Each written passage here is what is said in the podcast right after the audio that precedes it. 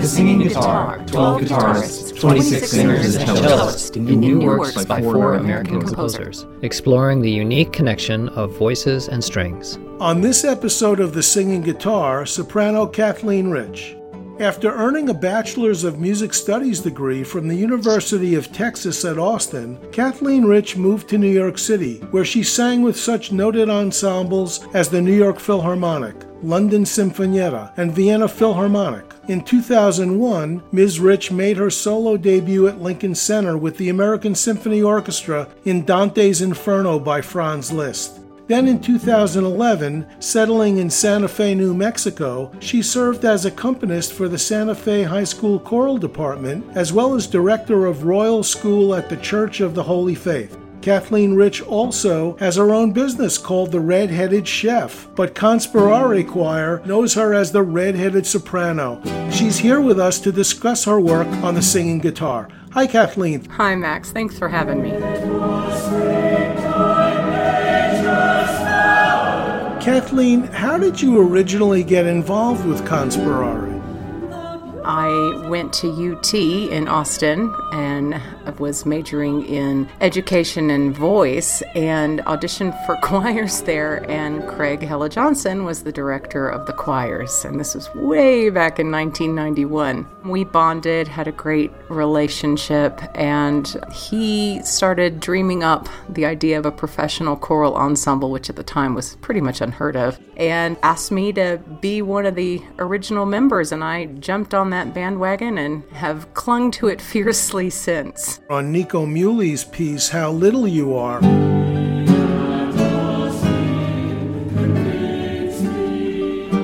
Written for the unique combination of voice and guitar choirs, what is it like to sing within that kind of texture? It was wild. You know, never have I experienced that before. You know, usually do solo song with accompanied by guitar, which is a great collaborative work, but to have 12 right there in front of you and a choir, it was pretty special. And they're all soloists in their own right, and then the quartet is a solo ensemble. And so to have everyone working together to make a corporal sound was really great.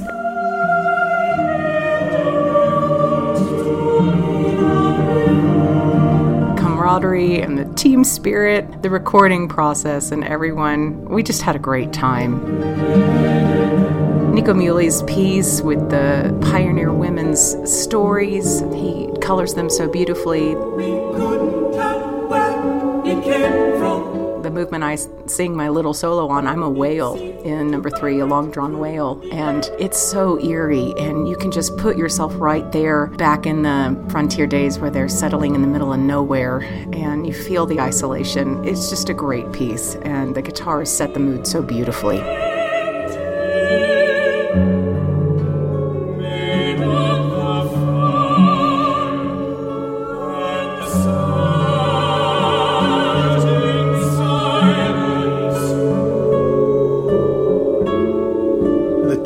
Is a setting of pioneer women from Texas and Wyoming. As you point out, the words are filled with both loneliness and godliness. These are realities that consumed 19th century pioneer life. How does a setting like this affect your approach to singing this music? Well, you have to color your idea of, you know, the vocal production with a sense of longing for connection for sure. And then you want to get that loneliness in the color if you can, which is a little hard when you're singing in an ensemble. But I thought Craig handled it beautifully, directing us in the way that he was hoping for us to hear that voice. And ultimately, you want to make sure that people can understand the text you're singing.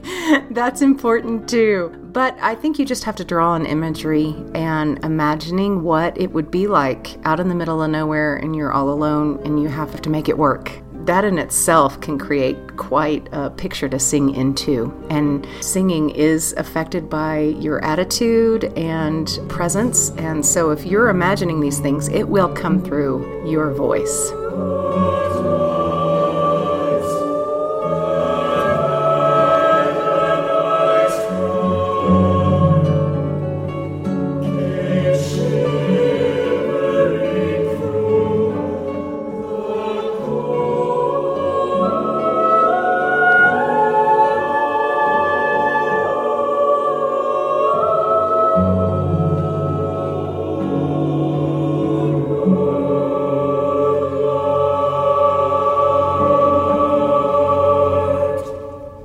Quinton, critic from the Austin American Statesman, reviewed the 2015 premiere and wrote, It's a strong, moving work, a richly detailed piece of art, piercing just tiny fragments of these women's lives together in a buzzing, humming, vibrating piece of music that manages to move you not just intellectually, but emotionally.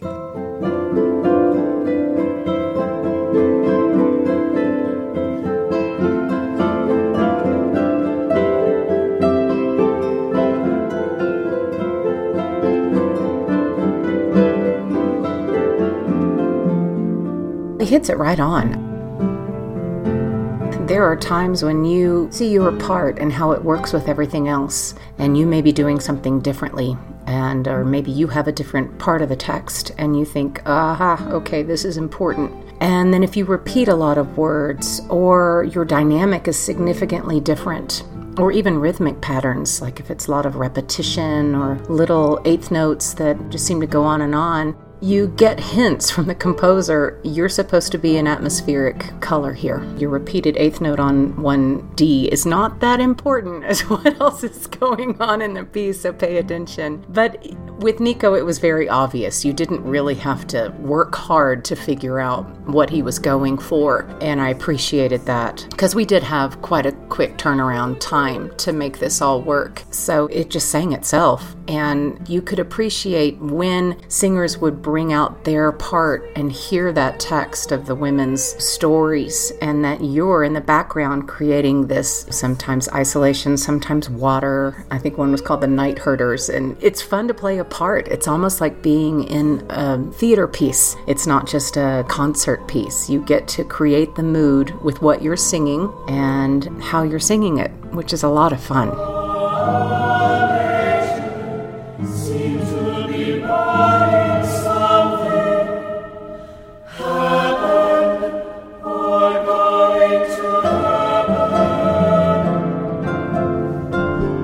Kathlene, you are Conspirare's redheaded soprano, and you've been the featured soprano for so many of their most popular songs. Can you tell us about some of the highlights over the years and what you're looking forward to with them in the future?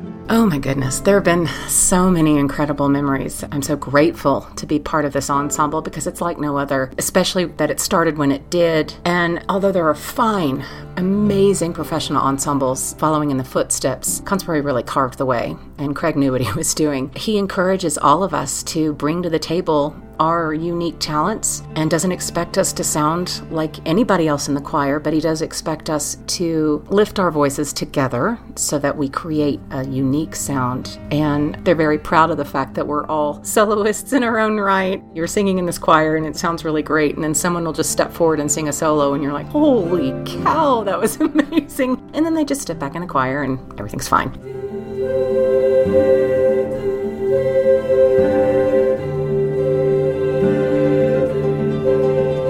It takes your breath away sometimes just what talent is in this group.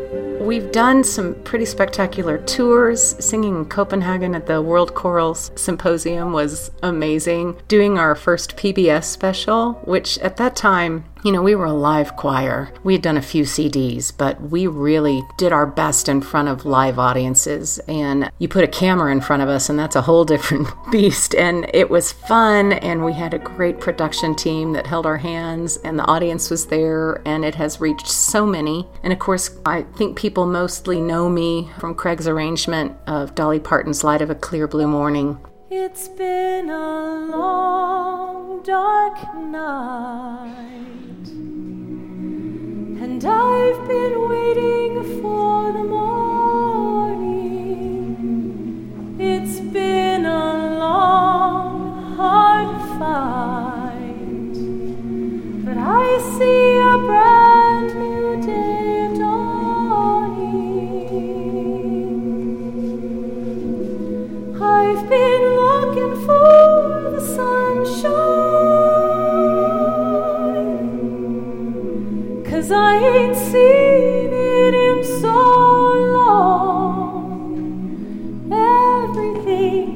Gonna work out fine. Everything's gonna be alright. It's gonna be okay. I can see the light of a clear blue morning. I can see the light of a brand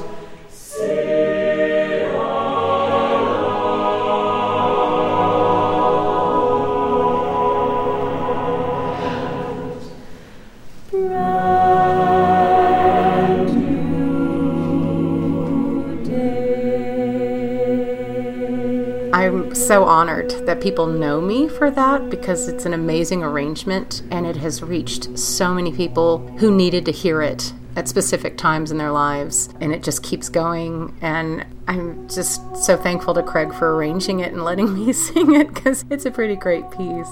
Another highlight of course is bringing Craig's work considering Matthew Shepard to life that was such a labor of love for him that he trusted us to bring it out and share it with the world. That was a gift. And then the culmination of us getting to sing at Matthew Shepard's interment at the National Cathedral. Words cannot describe how incredibly blessed and special that event was and how honored we were to be there for that. Meet me Won't you meet me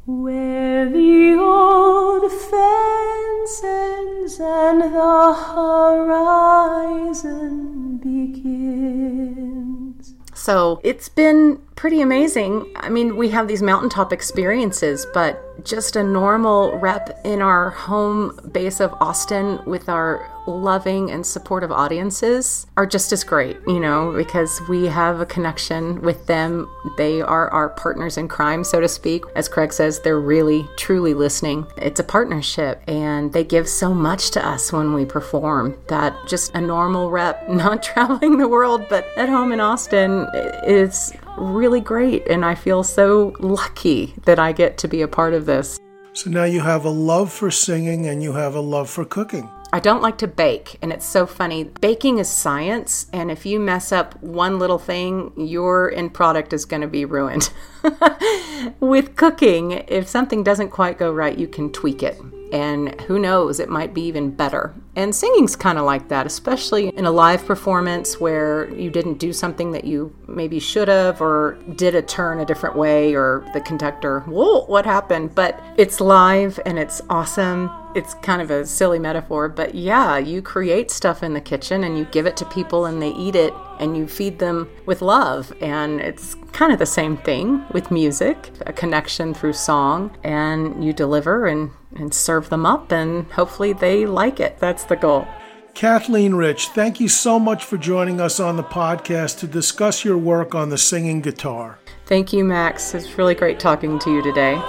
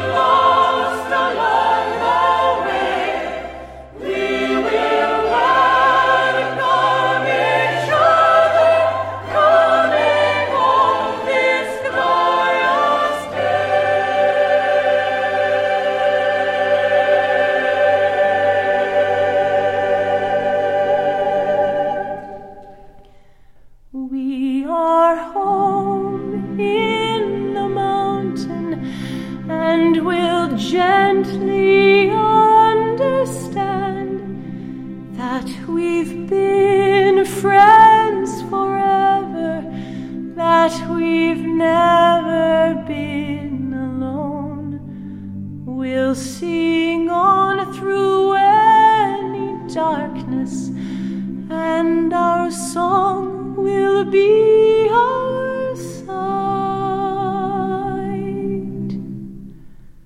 We can learn to offer praise again. Coming home.